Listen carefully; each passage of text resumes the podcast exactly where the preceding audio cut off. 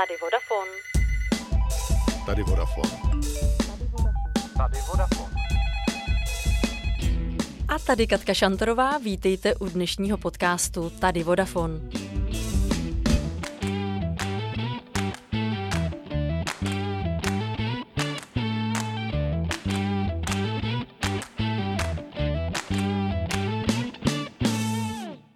Dnes si budu povídat s Magdalenou Vavle, ředitelkou oddělení talentu a rozvoje, o tom, jak pandemie mění práci HR, neboli oddělení lidských zdrojů ve Vodafonu. Probereme také globální projekt Vodafonu s názvem Future Ready, který připravuje naše lidi na budoucnost. Magdi, ahoj. Ahoj, Káťo.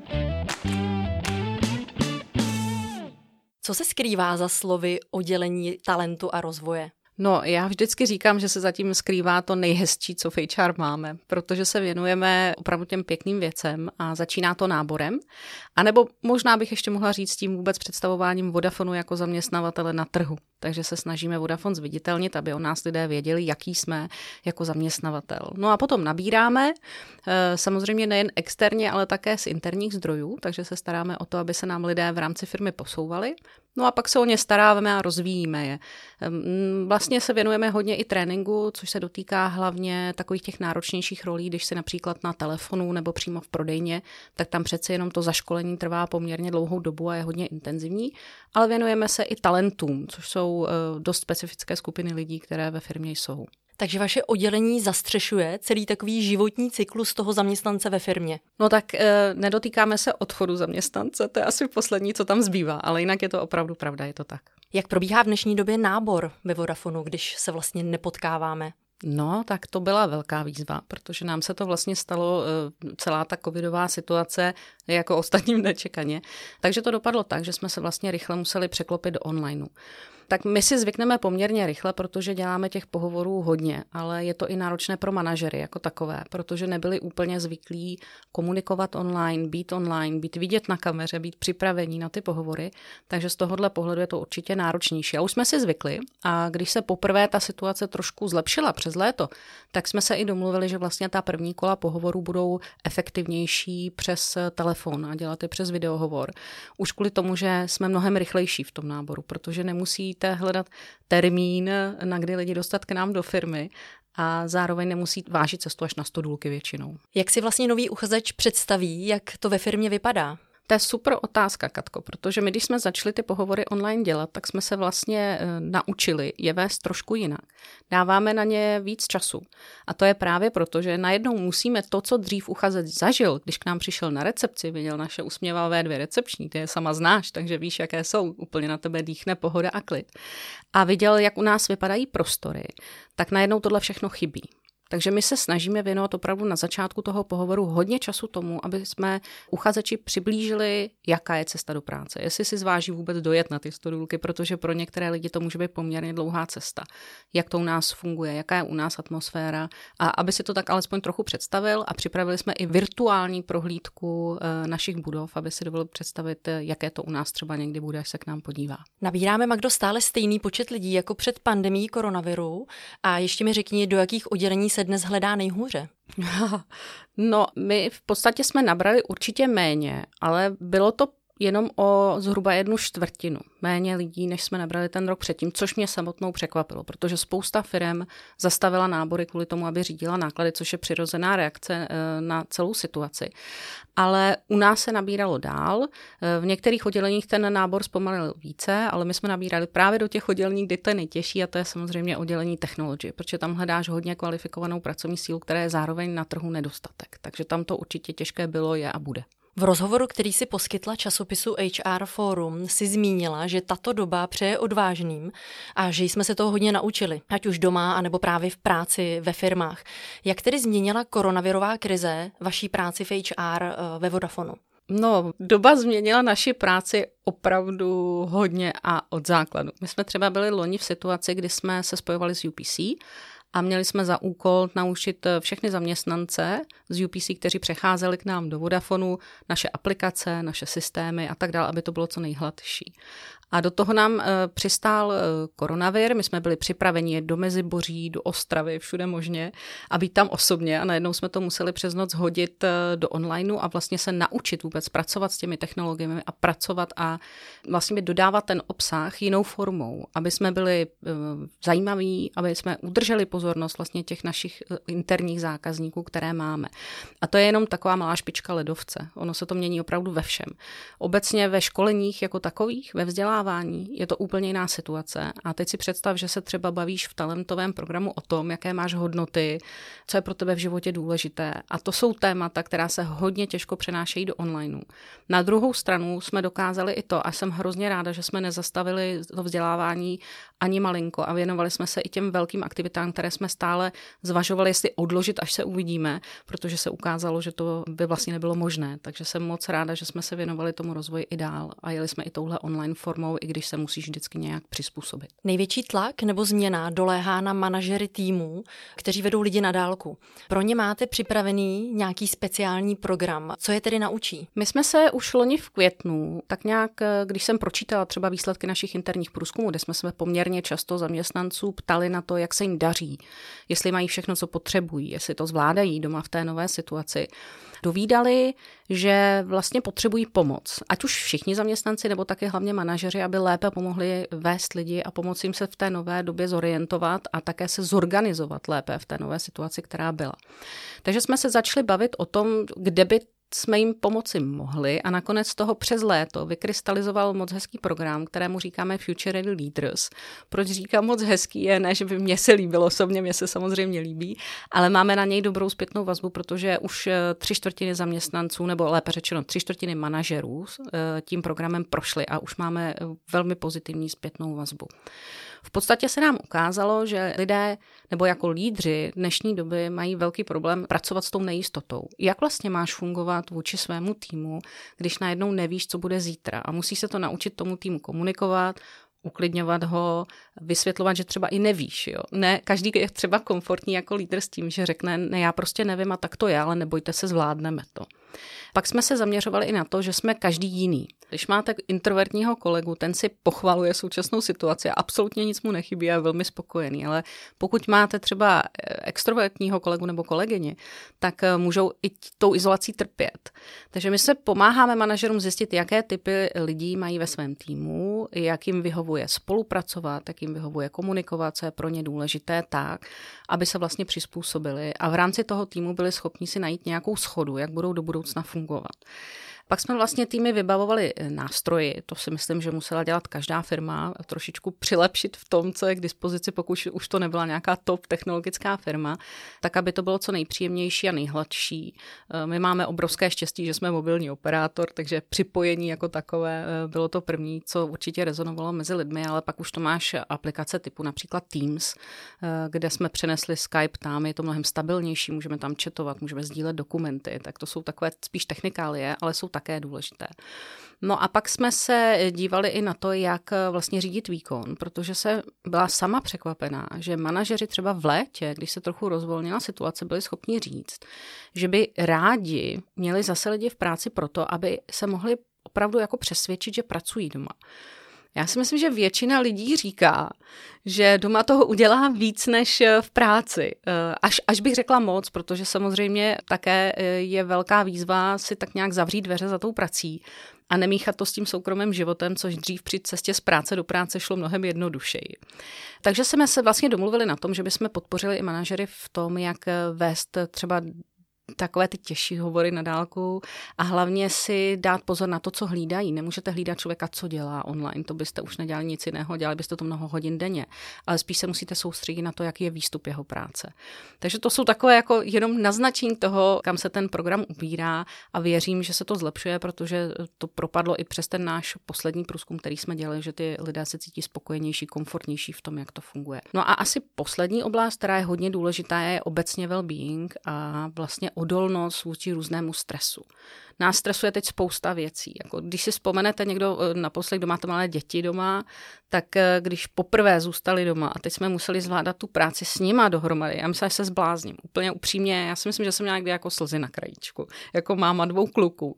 Když teda už vám nepadal ten počítač a měli jste dva a našli jste místečko, kde můžou být všichni v uvozovkách zalezlí, aby se navzájem nerušili, tak to bylo mami, potřebuju úkol, mami, mám hlad.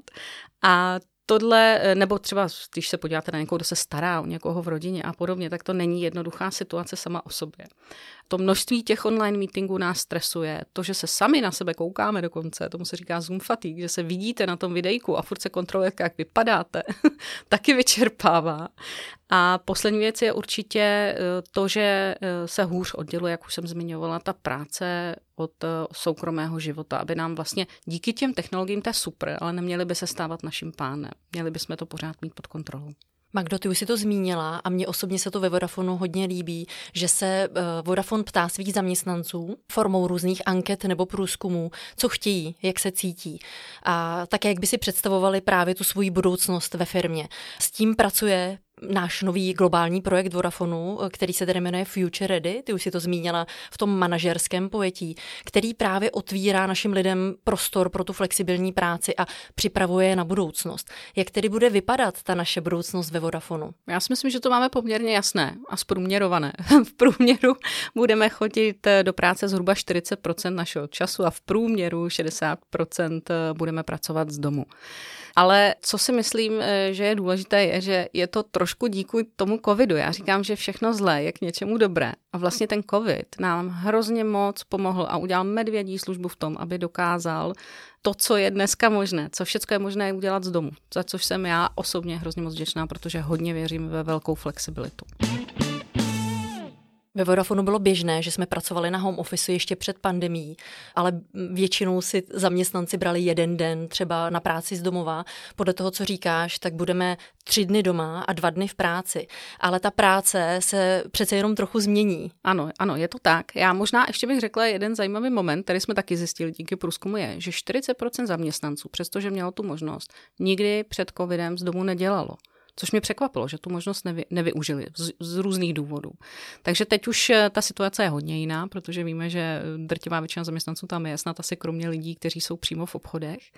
Z dalšího průzkumu, který jsme měli, také vypadlo, že vlastně lidé eh, využívají práci z domu na trošku jiné úkoly, trošku jiný typ práce, než eh, když jsou přímo v kanceláři. Eh, když se na to podíváte třeba vy sami, když děláte z domu, tak se lépe soustředíte, teda pokud vám tam neběhají ty děti. A můžete se vlastně věnovat třeba přípravě různých analýz, prezentací, kde se opravdu potřebujete na ty věci soustředit, koncentrovat, mít klid. Na druhou stranu, když já třeba tvořím eh, výhled na celý rok a potřebujete brainstormovat, potřebujete se s těmi lidmi bavit, tak je ideální, pokud se sejdete osobně v práci tak právě proto my teď vlastně součástí toho Future Ready projektu, který si zmiňovala, nejsou jenom různé dovednosti pro budoucnost, které už tady zazněly, ale také úprava pracovních prostor. To teda samozřejmě nejde za mnou, jako nedělám i tohle, ale je super strašně moc se na to těším, že už teď víme, jak budou vypadat eh, některá patra naší budovy, kde budeme vlastně mít kolaborační eh, huby, které budou podporovat spolupráci, právě brainstormování, pracování společně, takže na to se opravdu moc těším. Mně se tenhle nový plán moc líbí, protože třeba v mém případě buď vyřizuji maily eh, s novináři nebo píšu články a opravdu na ty studulky vyrazím jenom v případě, že potřebuji něco probrat s kolegy. Káťo, přesně tak to je. Samozřejmě záleží na to, jakou práci děláš, ale já si myslím, že důležité je si uvědomit, že tam ten prostor je, protože dneska čím hodně trpíme je to, že ztrácíme ty kontakty. To popídání si na chodbě, když někoho potkáš, to jít na oběd, kde proberete i spoustu pracovních, kromě nepracovních věcí. A tomu by právě ta kancelář měla pomáhat. Eh, zároveň je i důležité si ale uvědomit, že jsou i role, kde to asi nikdy nebude možné, anebo budou role, které klidně můžou dělat na 100% z domu. Proto jsem předtím zdůrazňovala ten průměr, protože je potřeba si uvědomit, že třeba ne všem vyhovuje ta práce z domu v takovém rozsahu, jaký budeme nabízet. Třeba proto, že nemají separátní místnost, kde můžou být a, a zrovna jejich partner nebo partnerka pracují pracují také z domu a rušili by se navzájem.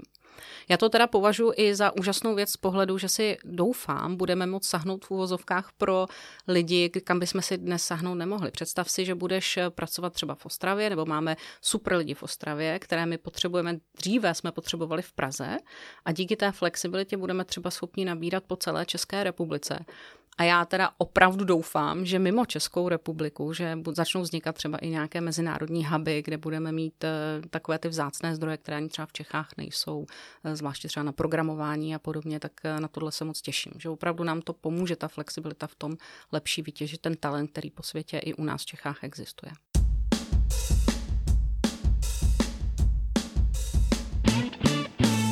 Magdo, ty jsi pracovala ve velkých korporacích. 15 let si strávila v GE Money, v dnešní monetě.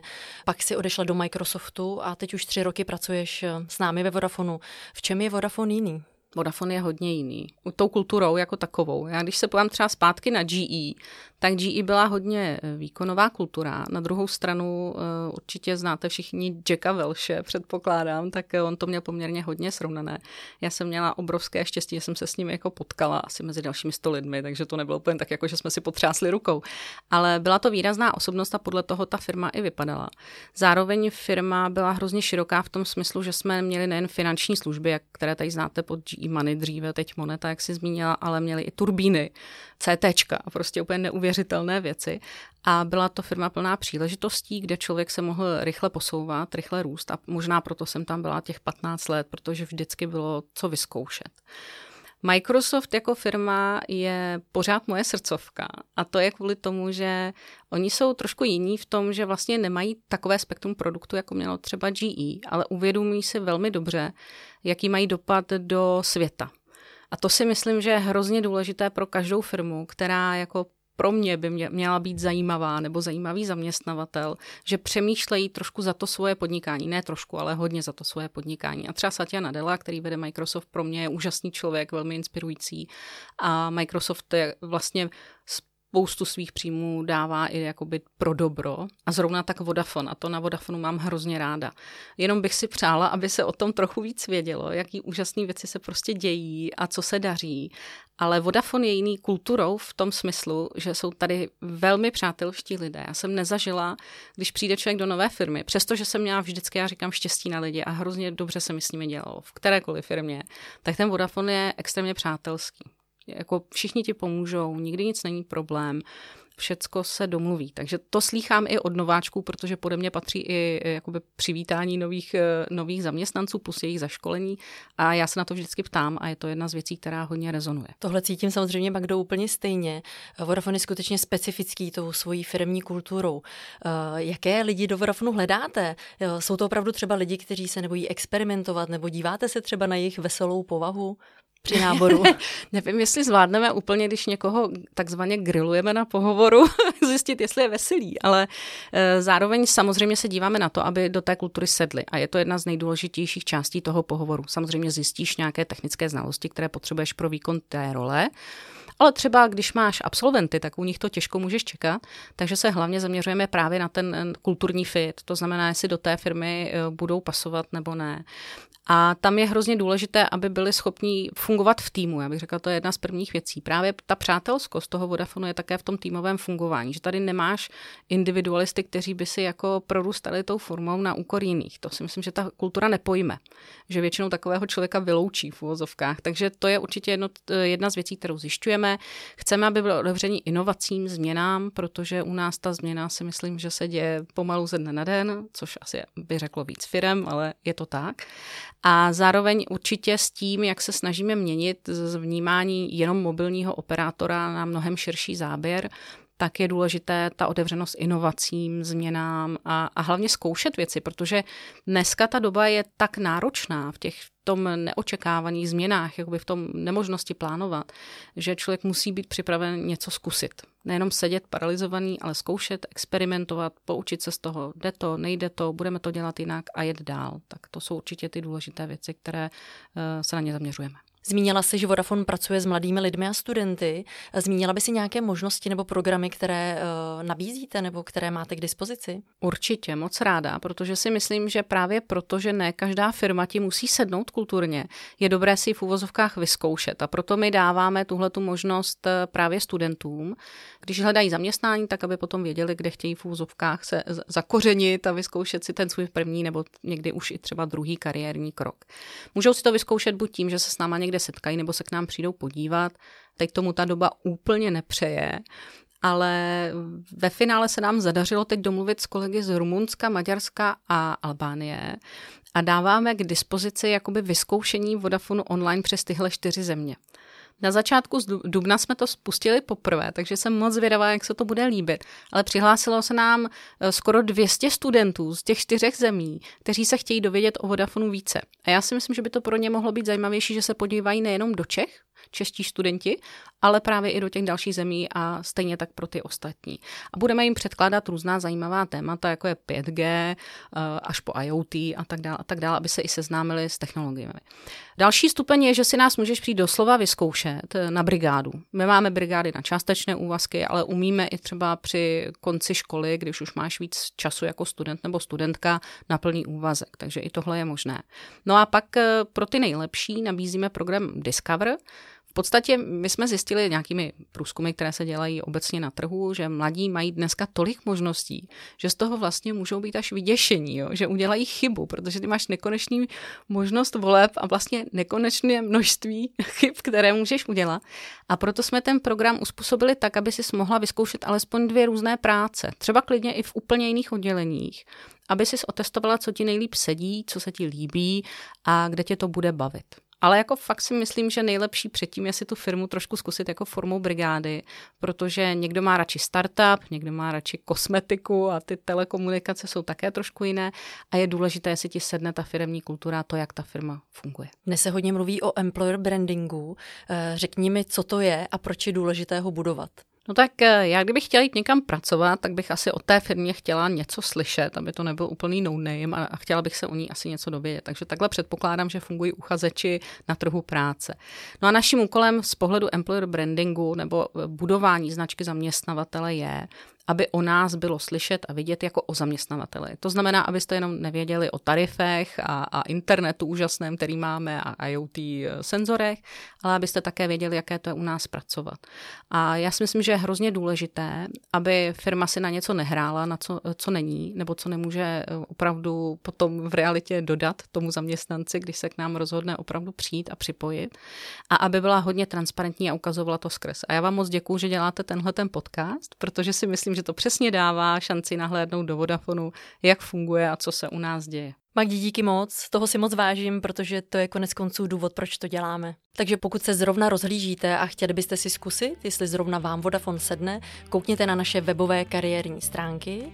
Magdo, tobě děkuji, že jsi dnes dorazila. A já, Káťo, moc děkuji za moc příjemnou příležitost. A vám děkuji, že jste poslouchali a budu se těšit zase za týden u podcastu Tady Vodafone.